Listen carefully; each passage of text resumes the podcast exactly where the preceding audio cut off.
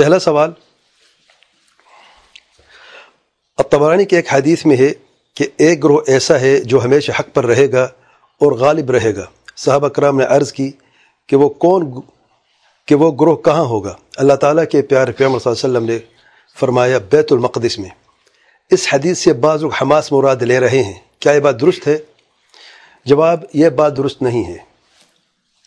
پہلی بات یہ ہے کہ اصل حدیث متفق علیہ بخاری مسلم کی حدیث ہے۔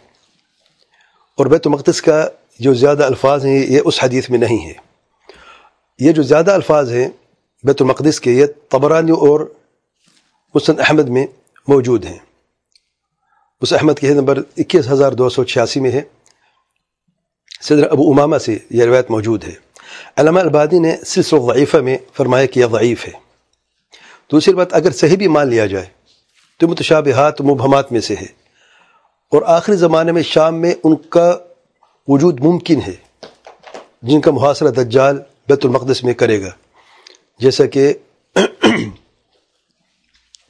بعض روایت میں آیا ہے۔ اور حافظ بن حجر رحمہ اللہ فتح الباری میں فرماتے ہیں، ان سے مراد وہ لوگ جو بیت المقدس میں ہوں گے، یہ وہ ہوں گے جن کا محاصرہ دجال کرے گا، پھر عیسیٰ السلام نازل ہوں گے اور دجال کو قتل کریں گے۔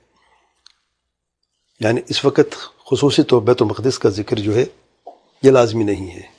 تو ایسے یعنی ہم کہہ سکتے کہ کوئی حماس اس وقت قتال کر رہا ہے اور طائف منصورہ جو حدیث میں آئے کہ بیت المقدس میں ہوگا تو لازمی نہیں ہے۔ ہاں کسی زمانے میں بھی ہو بھی سکتا ہے اور آخرت میں تو ہوگا۔ جب دجال ہوگا آئے گا، آخر آخرت کی نشانیوں میں سے ایک نشانی، کہ دجال آئے گا، یہ اور قیامت کی بڑی نشانیوں میں سے ہے۔